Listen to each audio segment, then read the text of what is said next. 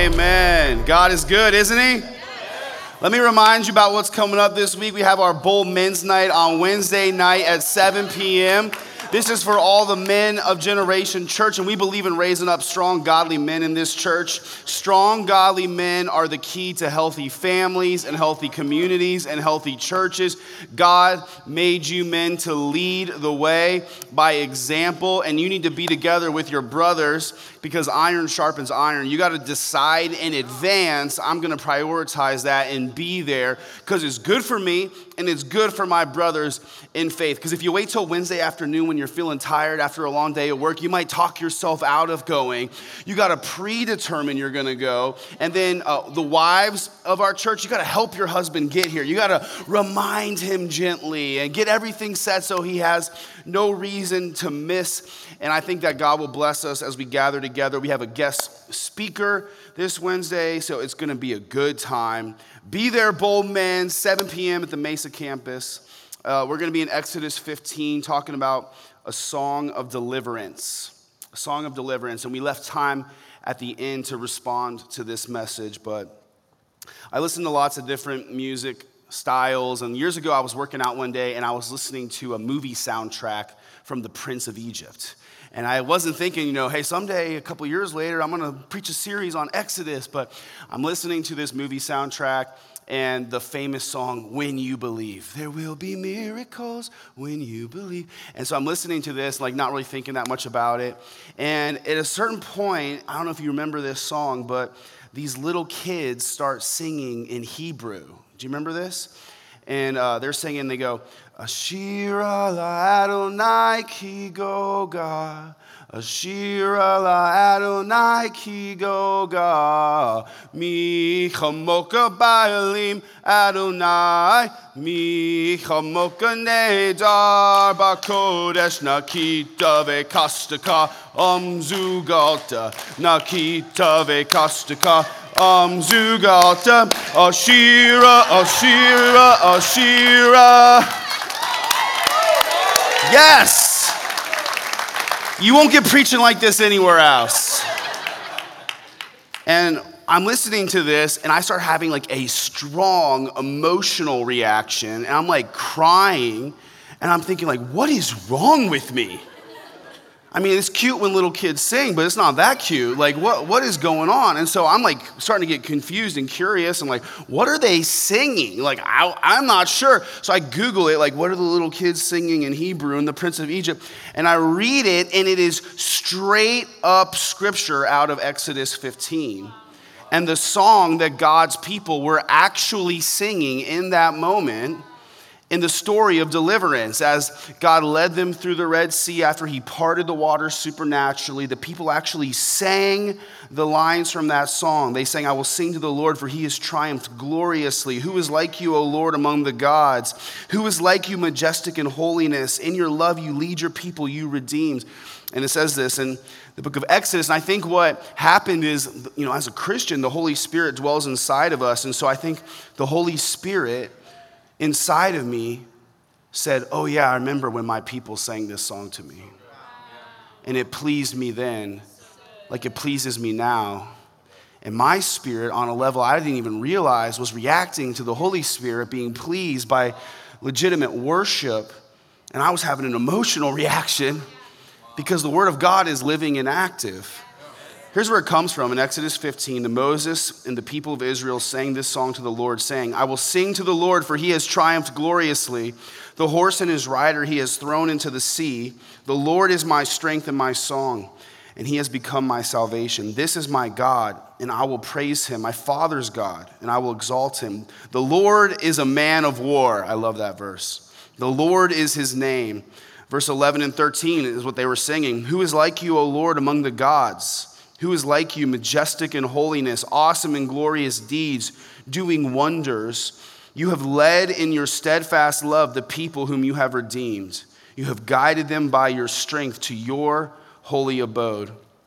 So I think it's really interesting that God just performed maybe one of the most epic miracles in human history, parting the Red Sea. And then the book of Exodus takes a whole chapter nearly to record a worship song that God's people sang in response. Why is that? I think it's because we needed to know the right response to deliverance is worship.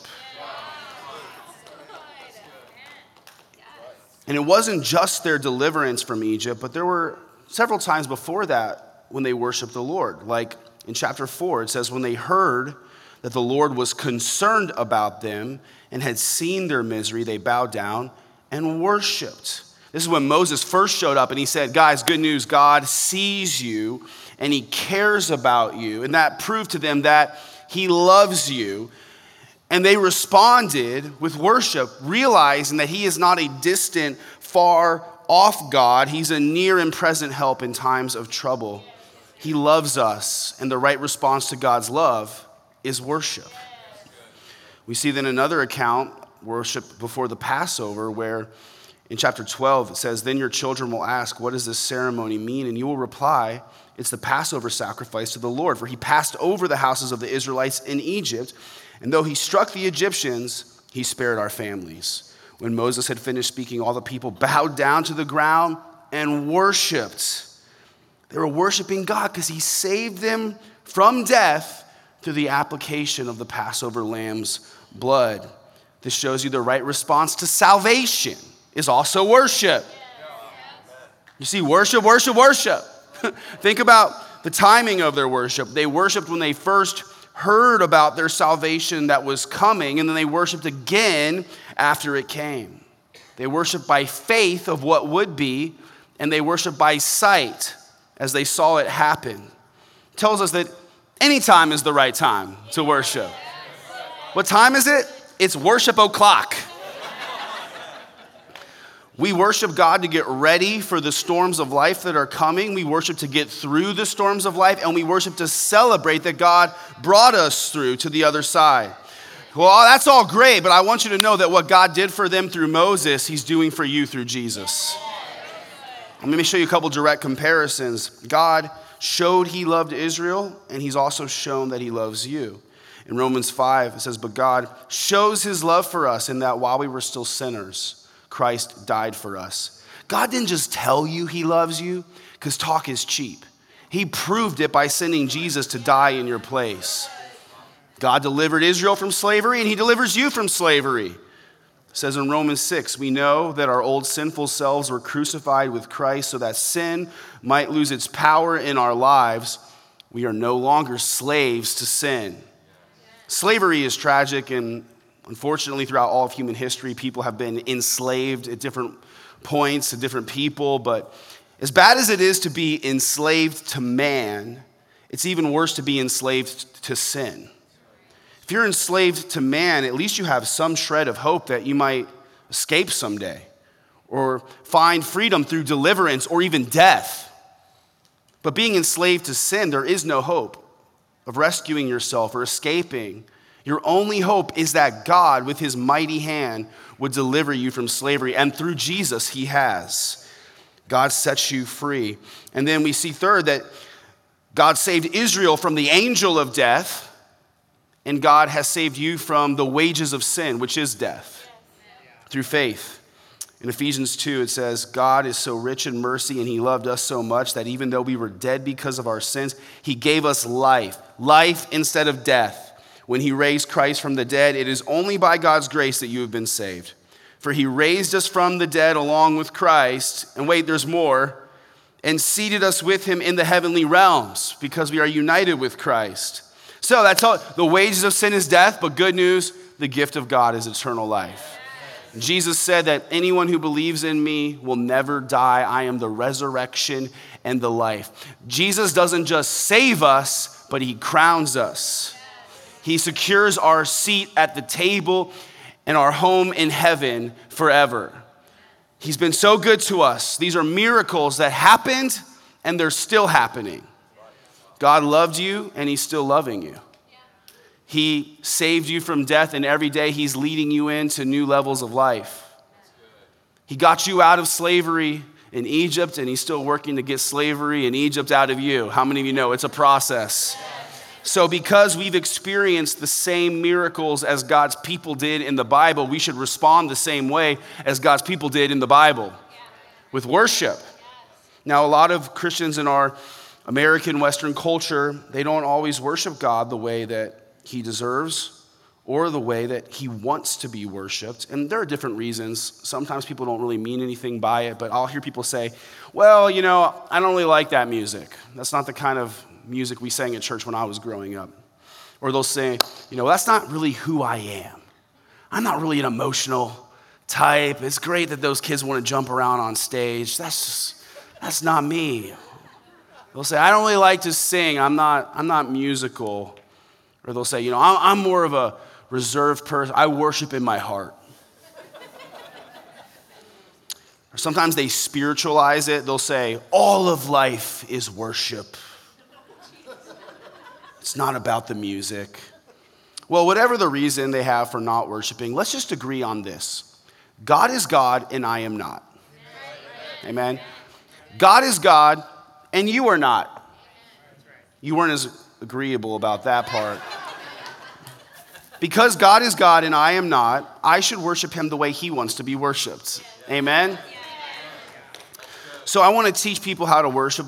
Part of my job as a pastor is trying to teach people what God's word says and how to apply it to their lives. And so I'm really passionate about teaching people to worship. That's like one of the things I really love to do. And so I was trying to think like, you know, how can I illustrate what biblical worship looks like and how can I teach people? So I was like, I know. We're gonna take this thing next level. I'm gonna commission a robot to be made. So I got this robot.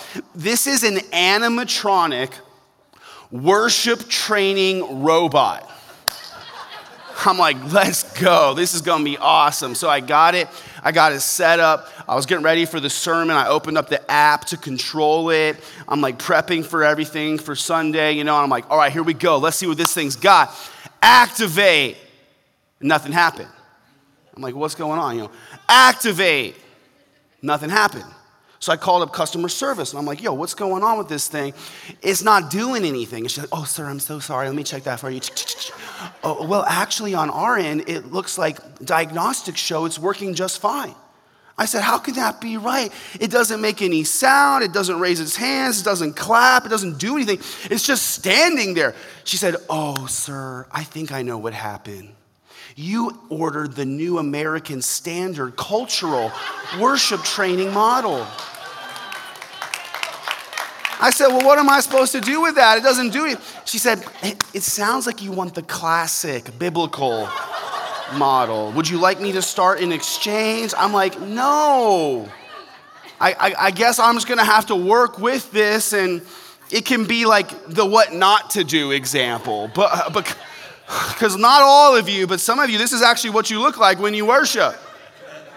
It's like you don't make any sound, you don't move, Maybe you like raise your coffee cup up to keep drinking, or you like check your phone like down low, nobody will see, you know. But otherwise, just kind of like standing there and not really doing a lot while the worship team's singing and people are sweating and worshiping around you. You're just kind of like, you know, just standing there. And there's different reasons people do this, you know. Sometimes they're new to church, like maybe you're new. Maybe this is your first Sunday and you're like, what are these people doing? right? Like, like, is there something in the water here? I don't get it. Maybe you grew up in a different type of background and cultural upbringing or religious upbringing. You're like, I grew up Catholic, or I grew up Presbyterian. We didn't really, we didn't really do all that. It was much more reserved and dignified and somber. I just never really seen this before. It's weird to me. Or, or, or let's be honest, some of you guys, you're just too cool for school. You're the guy, you're like, I just, I just don't want to act like I care about anything because I'm cool. And then there are some people, maybe, uh, you know, you think, like, uh, I went to a Pentecostal church one time and those people were cuckoo for Cocoa Puffs. And I don't want that. You know, I get it. I've seen that sometimes too. So, whatever your reason is for worshiping like a mannequin, we should think about what the Word of God says. I have to tell you that reserved worship like this is a learned cultural behavior, it's not biblical behavior. You might have got that from your upbringing, but you didn't get it from the Word of God. You have to ask yourself this Have I been more discipled by culture than Scripture? Because God is God and we are not, and so we need to worship Him the way that He wants to be worshiped according to His Word. There are many ways to worship the Lord. You could say that giving is, in a way, an act of worship. Living for God in general can be a way to demonstrate worship. But when the Bible talks about worship and praise, the primary idea is that worship is musical coupled with appropriate physical demonstration. God is the one who made us musical and gave us the ability to hear pitch and sing on key sometimes. And to move to rhythm and groove and like it. God made us that way, not just so that we could party, boots, boots, boots, but so that we could praise Him. God's word, it transcends time and culture. So he doesn't tell us specifically, like, sing this exact song with these chords, but he tells us the way that we should worship him so that different cultures and different countries can all put it into practice throughout history. So I'll give you some of the highlights. First, worship is vocal. It's vocal. Some people, they come to church, they just stare. They're like mute. They're not saying anything. They're not singing. But I want you to know this that God wants you to sing.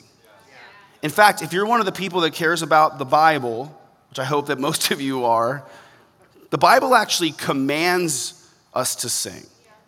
Many times, many times, but I'll just give you a couple examples in this sermon. Psalm 95, it says, Oh, come, let us sing to the Lord.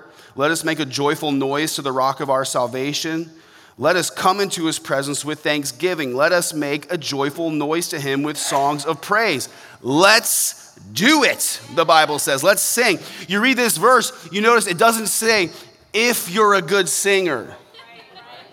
Or it doesn't say, say if you like the sound of your voice singing, if you enjoy singing, it just says, do it, right? and I know some of you are like, I don't like to sing. Well, that's one of the benefits of worship is it teaches us it's not all about me. It's not all about what I like.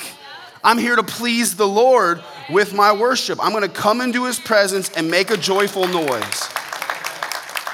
Because we have a lot to be grateful for, don't we? God saved us, He loves us, He's freed us from slavery to sin. So you should only make as joyful of a noise as God is good. He's very good. So that noise should be joyful. And I know some of you, you're like, I have a lot of joy. Well, tell your face, please. Because I look around the room sometimes and I'm like, I know that guy loves Jesus in his heart, but he looks mad. What you mad about right now, bro? And maybe you're like, well, I just had a rough week. I, I, get it. Like sometimes you have a bad week, you come to church, you're not really feeling it. Whenever I'm not feeling it and I'm tempted to worship like this guy, I just remind myself, oh, yeah, Jesus saved me from eternity in hell. That always makes me feel better about my bad week. In Zephaniah 3, it says, The Lord your God is in your midst. He will exalt over you with loud singing. I always ask myself this like, what if God loves us, what if he loved us but never told us that he loved us? But he, te- he tells us. The Bible says he tells us because it's his love, knowing in his love and being rooted in his love, that keeps us strong. It says that in Ephesians 3. But what if you didn't know? But he did tell you. He tells you that he loves you. He proved that he loved you by sending Jesus. And we see how passionately he loves us, so passionately that he sings over us, scripture says.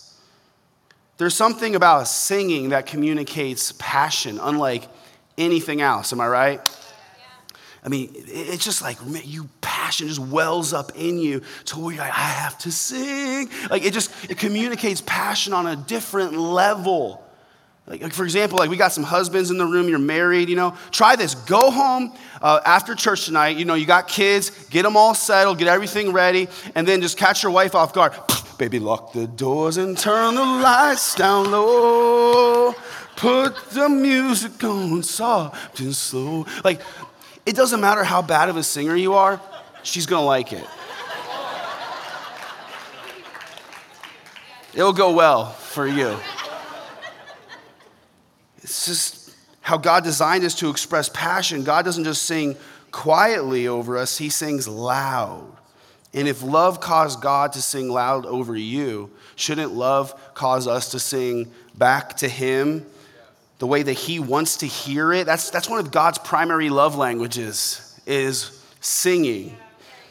In Colossians 3, it says, Let the message about Christ and all its richness fill your lives. Sing psalms and hymns and spiritual songs to God with thankful hearts. So, this wasn't just an Old Testament thing, it's a New Testament church and human thing. People have sang in church gatherings throughout human history, throughout worship history, uh, the last 2,000 years. Psalms, the book of Psalms, you got hymns. Hymns are cool. And then spiritual songs.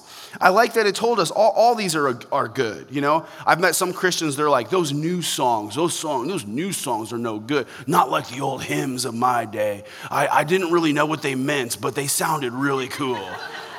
I'm like, you know what? Some of them are good, and, and, but really, any spiritual song any sincerely sang song, it, it can be pleasing to God.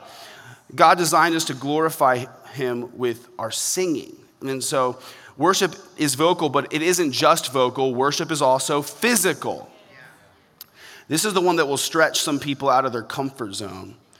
But worship is physical. In Mark 12, it says, You must love the Lord your God with all your heart, all your soul, all your mind, and all your strength. So you have a body, but you are primarily a soul. You're a soul with a body. And God gave you a body so that you could use it for His glory. And one of the ways you can do that is to actually worship Him with your body. In Psalm 35, it says, Then my soul will rejoice in the Lord and delight in His salvation. Look, with every bone in my body, I will praise Him. Not just my mouth, but all my body. You know, I got to get into it if I'm going to worship God with every bone in my body, right? There's a connection between heartfelt singing and physical praising. And you see it in most other cultures throughout human history that when people worship the Lord, they dance and they celebrate, and it's like a celebration. It's only in America you find this like Western, dignified, somber, like just people staring straight ahead, just watching the worship. You know, like I'm so glad that Jesus saved me and I'm going to heaven. really glad. It's like that's not normal. It's not normal. You know, you've maybe even seen like Jewish people when they pray, they'll like rock when they pray, like Orthodox Jews. Have you seen that? Uh, one of the reasons they say they do that is they believe that their soul, the soul is like a candle, a flame lit by God, and you can't help but have that flame moved by the Spirit of God. It's only this kind of modern Western culture where we practice somber, reserved worship of God. That's not scriptural, it's cultural. So we have to go back to God's word, scripture, which is more important than your upbringing or your personality type or your preferences. Amen. God's word is more important. In Psalm 47, it says, Come, everyone, clap your hands, shout to God with joyful praise. For the Lord Most High is awesome. Sing praises. Again, again, it's not saying if you feel like it. It just says sing praises to our King. Sing praises, for God is the King over all the earth. I like this. So again, you see, like shout. You know, there's a time to shout, like, Amen, yeah, let's go, praise God, like, woo, like it can be appropriate, and the Bible says to do it. You know, it says sing praises, and then physical, it says clap your hands. Everybody clap your hands. That's praise, that's worship. And God designed it that clapping emphasizes the truth that you're either speaking or receiving. So when you clap in a concert, it might be to help keep the beat, but when you clap in worship, it's to emphasize the truth when you clap, even, I want you to understand this since I'm talking about this. When you clap in response to a sermon, it's not meant to be a golf clap for the pastor, like, that was a good point. You really got me there. It's actually emphasizing on a spiritual level, I am receiving the truth of God's word, and I agree. So we're clapping for God. This is how God wants to be praised. But unfortunately, this mannequin dude is a good representation of a lot of people. It's like not really getting physical, but you'll see a lot of the things uh, happening around us. One of the things you'll see is um, people raising their hands. That's another way we worship physically. We can raise. God gave us hands that we can raise so that we could raise them to Him. You'll be like, I don't get that. Why do people raise their hands? You know, new Christians sometimes are like, that's weird. People raising their hands. Do they have questions? Are they waiting for someone to call on them? Why are they doing that? Well, it's biblical. It's biblical. It says in Psalm 134 lift up your hands to the holy place and bless the Lord. Bible says right there, but you'll get guys that come to church, they're like, that's weird. I would never do that. I'm, I'm more dignified than that. Then they go home, they watch football. Yes, yes, yes, yes, let's go. but at church, it's like, no, I would never lift my hands. It's like, okay, bro, it's weird to celebrate a touchdown with arms lifted in victory, but not your salvation. Humans do this. God just designed us to do this. That's why at sporting events, you see people, yes. At concerts, you see people, yes. People worship, they just worship their own gods, entertainers and athletes. How can we lift hands at a Justin Bieber concert, but not as Christians lift hands to Jesus? He deserves. So, this is one of the ways we demonstrate victory. We lift our hands to demonstrate victory and adoration. We are victorious through Jesus. We also do this to demonstrate our love to God. It says in Lamentations 3 let us lift up our hearts and hands to God in heaven. Some translations say, let us lift up our hearts with our hands to God in heaven. It's like the Word of God wants us to know that on some spiritual level, when you lift up your hands, it lifts up your heart. We actually sing that in one of our church worship songs.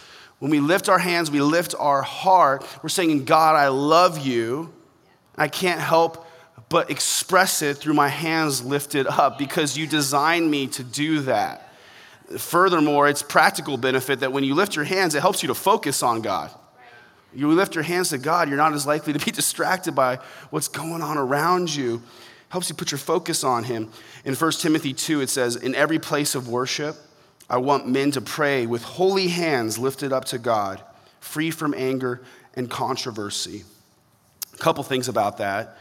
Uh, we can lift our hands when we pray, and a lot of our worship songs are like musical prayers as well. It says, with holy hands. And a lot of times I think people don't feel like they're worthy to worship God that way because you're thinking about the things that you've done wrong and sometimes in your mind, you'll get this idea like that's only a, like a black belt Christian move, you know, raising your hands. I'm not really ready for that. I've still got a lot of things in my life I need to work out. I know where these hands have been. I'm not sure God wants me to lift them up to Him. And it's like, no, no, you got to understand that through the blood of Jesus, you have been made clean in God's sight.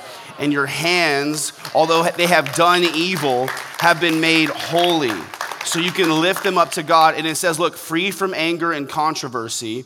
One of the things being expressed here is this is, this is an international sign for I surrender. And you're saying, God, I surrender my life to you. I surrender my will to your will. And now, rather than being an enemy of God because of sin, I am at peace with God through faith in Jesus. I'm no longer at hostility and not just with God, but I'm also at peace with my fellow man, my brothers and sisters in Christ. Even though we come from different ethnicities and backgrounds, we are not divided or at war with each other. We are made one in Christ Jesus. So, this is a sign of peace among God's people. We worship this way because we recognize God's awesome power at work in our lives. Just like the Israelites they experienced God's awesome power at work in their lives. They said, God saved us. We got to worship him. God loves us. We got to worship him. God has freed us. We've got to worship him. They were recognizing the significance of what God was doing, and so they chose the right response, which is worship. This is what we need to do as a church recognize the moment and choose the right response. Have you ever been around really socially awkward people? Maybe you're married to one. Maybe you're like, I don't know anyone that's socially awkward. It's probably you. you know, I'm kidding. Uh, but socially awkward people, they don't really do well at like reading other people. They don't always like read the room. Like, bro, read the room. You know, these are the people that are cracking jokes at a funeral. You're like, it's not appropriate. Little kids are really bad at this. You'll be like on an important phone call. Your little kid will be screaming at you, like, I want snacks. This isn't the time. Read the room, kid. They don't care. They just know what they want, what feels right. Little kids do what feels right. Adults do what is right. That's why you get up in the morning and actually put your clothes on and go to work. You recognize the moment and you choose to do what's right. That's what we need to do as Christians. When we come together in the house of the Lord with the people of the Lord, we need to recognize this is a moment to worship the Lord. So I'm going to recognize the moment, I'm going to choose the right response. This is a moment to put my other worries on pause, to stop thinking about all the things going on in the world and the news and politics and entertainment and, and put my focus on the Lord because of what He's done. I'm going to worship Him and I'm going to receive His word. I'm going to be fed in my spirit and I'm going to encourage my church family by being gathered together. I'm going to choose the right response. What a lot of people do is they, they let their feelings dictate their actions. Do you understand what I'm saying? They come to church, you know, it's like, if I'm feeling it today, I will participate. Uh, maybe I'll start singing when I start to get like little goosebump feeling tingly on my skin. If I get warm, fuzzy feelings in my heart, then, then like I'll slip a hand up. That's reactionary based on feelings. I want to react to what is right based on God's word which says, you know, hey, regardless of how I feel, I recognize this is a moment to worship. So I'm going to lift my hands and I'm going to sing, use my voice. I'm going to put my distractions and feelings on the back burner and I'm going to worship the Lord in this moment because he deserves it. Appropriately participating vocally and physically. Inappropriate, that's one of the things I want to emphasize. There's an appropriate time and place for everything. And, you know, I'm talking about like physically demonstrating worship. And, and over the years, whenever I teach on this, people that come from certain backgrounds, like if they came from like a Presbyterian background, Lutheran, or like some, some, they get like real nervous during this type of sermon. They're like, what is going on in this place? And so I always like to remind everybody, you know, 1 Corinthians 14 says that everything should be done in order and properly, right? And that always makes the Baptist feel more comfortable, like, okay, shh it's going to be okay. But it's good too because, you know, we got a lot of Pentecostals in our church. Whenever I preach a sermon like this, they get all excited. They're like, oh, yeah, here we go, bro. I've been waiting for this. Like, remember, keep it in order, proper, like, leave your flags and shofars at home. We're not doing cartwheels in the aisles, right? There's a right time and place for everything. It's time to worship. So, worship isn't just vocal, it's physical, but it isn't just physical. Worship is also spiritual. It's spiritual. There's something supernatural going on. And I don't fully understand it, but sometimes as Christians, we won't talk about the things that we can't fully explain. We've got to be willing to recognize there's something supernatural happening here beyond what we can even grasp. It's spiritual. I notice that New Age teaching they talk about good energy and bad energy. And uh, I heard someone talk about there's certain frequencies that are uplifting, and there are other frequencies that are depressing. I'm like, that's interesting. Where are you getting that nonsense from? Here's the truth every lie is based on a twisted truth. Every attractive lie comes from a twisted truth. Like back to the Garden of Eden when Satan said, Did the devil the devil said, Did God really say? The serpent said, Did God really say? Just twisting the truth. So, where does this come from? The idea that they're like good energy, bad energy, good frequencies, bad frequencies. There's something spiritual at, work here. I don't know if we fully understand it, but I did, I did think about it uh, this week, and I've been thinking about this. A couple years ago, I saw this video uh, randomly on YouTube. Check this out. This was a science experiment where they put sand on a metal plate, that was hooked up to a, a sound frequency generator. And as they generated this sound at different frequencies, the resonance formed these patterns with the sand. They just kind of naturally formed. And I'm watching this, I'm like, this is crazy. See, the resonance waves from the frequencies, it, it caused these patterns to form in the sand. And I'm thinking, like, man, science is crazy. yeah, I'm, watch, I'm watching this, you know, and I'm thinking, like, this is interesting. This is interesting. And then I started to think about this, like, okay, if God designed the world in a way that natural sound has a natural effect, doesn't it make sense that spiritual sound would also have a supernatural effect? When you sing at a rock concert, you're making natural sound. But when you worship the living God, you're making spiritual sound. And I think it has a supernatural effect. And we see evidence of this throughout Scripture. Going back to creation, like in Genesis chapter 1, it says, Then God said, Let there be light. And there was light. Like, why did God say, and then in quotation marks, let there be light? Or it says in Psalm 33, when the Lord spoke, the world began. What is going on there? If God could just think us into existence, why did he speak us into existence? There's something about the sound of God's voice being spoken that caused a supernatural effect at creation. There's something going on there. It's mysterious. I don't know that we can fully understand it, but I think it's clear that God ordained spiritual sounds to have supernatural power. Proverbs says, Death and life is in the power of the tongue. There's more to that than sticks and stones may break my bones. It says in John 4, Jesus is speaking and he says, But the time is coming, indeed it is here now, when true worshipers will worship the Father in spirit and in truth. The Father is looking for those who will worship him that way. For our God is spirit, so those who worship him must worship in spirit and in truth. Okay, so what does it mean to worship in spirit and in truth? I don't know about you, but like there's been times I read that and I'm like, that sounds really cool. I don't know what it means, but I like it. I don't know why, but I like it, right? Well, here's what it means in spirit and in truth. Okay, so in spirit, worshiping Him in spirit. We're not just singing, but your spirit has been made alive through faith in Jesus Christ.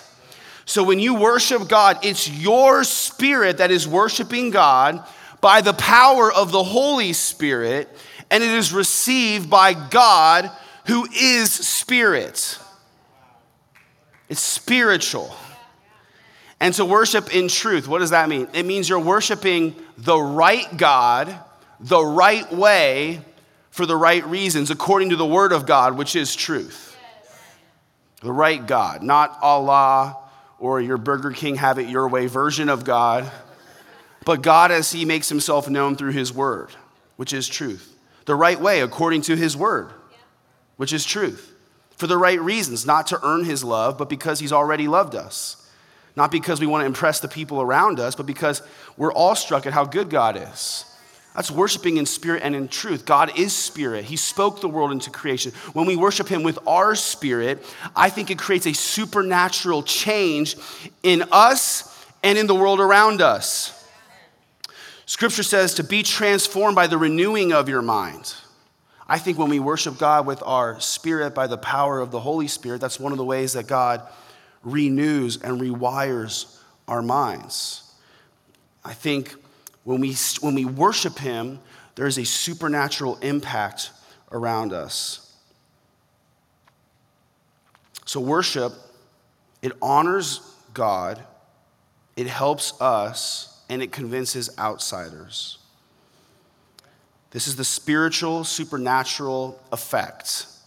It honors God. And so you see that. You notice that our worship songs, one of the primary goals is to honor God you'll notice that your name isn't in any of the songs. You know, it's like none of the songs are like, oh, praise Ryan, he's so great. None of the songs are like, oh, praise Jessica, she's the best. You're great and all, but like, we're not here to glorify you.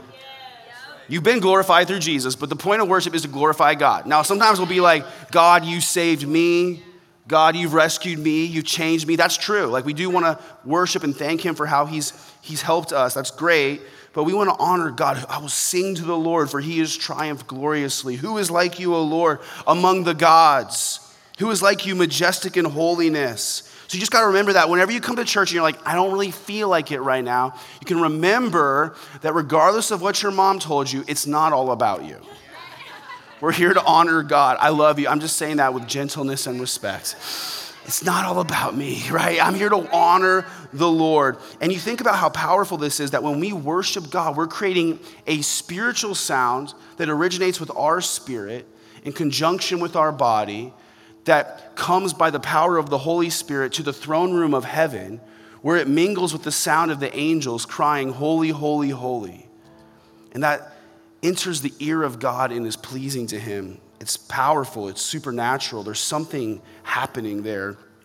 Further, it helps us. Worship helps you. So it honors God, but it also helps you.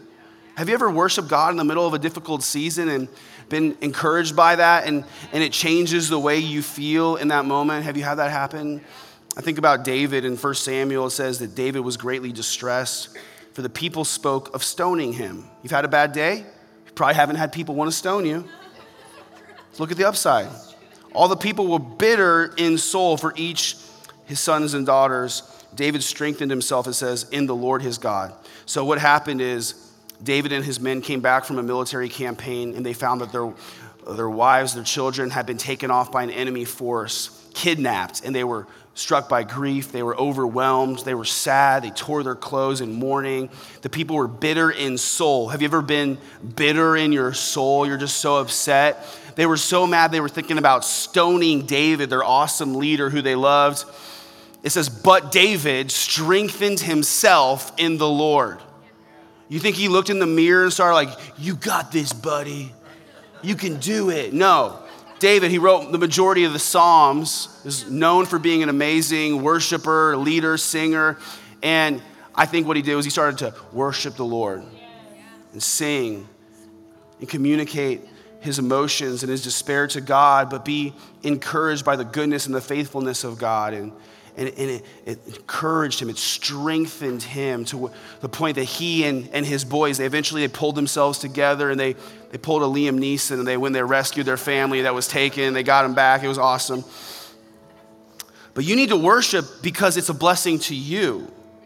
So, so scripture says, be transformed by the renewing of your minds. You know that science has confirmed this, that when you sing and listen to music, uh, MRI brain scans have shown that that activates more of your brain than any other activity. God designs you that, that worship, that music, that singing would activate more of your brain than anything else you do. Why do you think God designed you that way? Love the Lord your God with all your heart, mind, soul, strength. You can use your entire soul, spirit, strength, mind, focusing it on the glory of God and it changes the way you think and it and it solidifies the promises of God in your brain. It fills you with different types of emotions. Rather than despair, you start to feel joy. Do you, do you feel the joy of the Lord? Isn't it amazing how worship can bring you joy? I know some of you are like, yeah, I have joy. Well, tell your face, because you look mad a lot. You know, I look around during worship, I'm like, why are you so mad, bro? Like, Jesus saved you, you know? Like, tell your face. but one of the reasons that we don't always feel the joy of the Lord is because we don't always celebrate the work of the Lord. Worship is a weekly opportunity to do that. You saved me, you've given me victory. You're so good to me, you've been faithful. It's good that we get to worship Him this way. And then lastly, the benefit of worship on a spiritual level is that convinces outsiders that God is real. I've talked to several church members over the years like this, but a couple that came to mind were just last month I was talking to a guy, he got saved about a year ago. He was coming to church with his family. His wife was already saved, and he would just come because he knew it was good for his kids. And he was telling me, I would just stand there during worship, and the whole time I'm fighting back emotion, but I just didn't want to let anybody know that I cared about what was going on. And he said, eventually one day, during the end of wor- at the end of worship, he said, I gave up. And I said, Fine, God, I surrender. He said, Worship, it wore me down. I was talking to another lady one time. She, she shared this testimony with me, but she talked about how she gave her life to God one day at church, standing in the back of the room. And she said, It wasn't the sermon that got me, it was seeing a room full of people with their hands lifted up to God. And it convinced me that these people have something I don't have, but I want it. And I talked to another guy at our last men's night. He was talking about how he came to church several times before he accepted Christ. And he said, Every time I came, I just felt this tangible weight. I couldn't stand. I was just overcome with emotion. I had to just sit down in my chair and I would just weep. And he said, I finally accepted Jesus. And he's like, I kept weeping for many months after that. But, but it was during worship when I just felt God's presence in a way I never have. You don't typically hear testimonies like this in the average church where people don't participate much in worship. And I don't say that to brag, that's just a reflection of what Scripture says. In 1 Corinthians 14, look, it says, But if all prophesy, look at that, but if all prophesy, prophecy is declaring truth from God to people.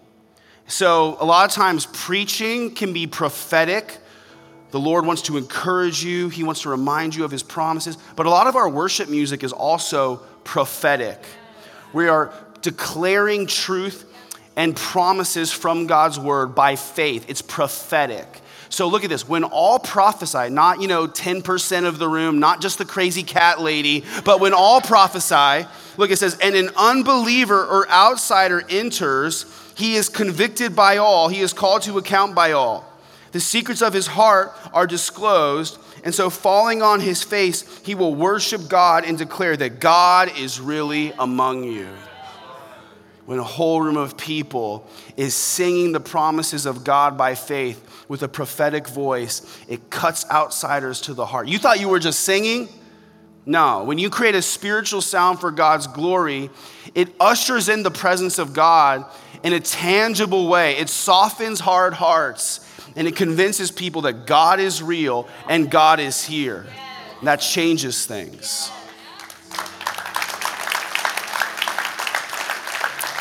So, we're going to take time to respond to this message. We got some time, and uh, I want to encourage you to take time to respond here. So, let's stand to our feet. And as you come to your feet, I'm just going to ask you to bow your head and close your eyes. Because before you can really worship the Lord, you need to know Jesus as Lord. And if you're here and you say, I've never accepted Jesus as Lord, that's what, you need, that's what you need to do first. That's the most important thing. And you just need to right now just open your heart up to God. And you can pray something like this in your own words. You can just say, God, I confess that I have sinned against you. I need your forgiveness. I believe Jesus died on the cross in my place, and I believe he rose again. Through faith in Jesus, I am forgiven and I have eternal life. I'm saved by grace. Thank you for loving me, Lord.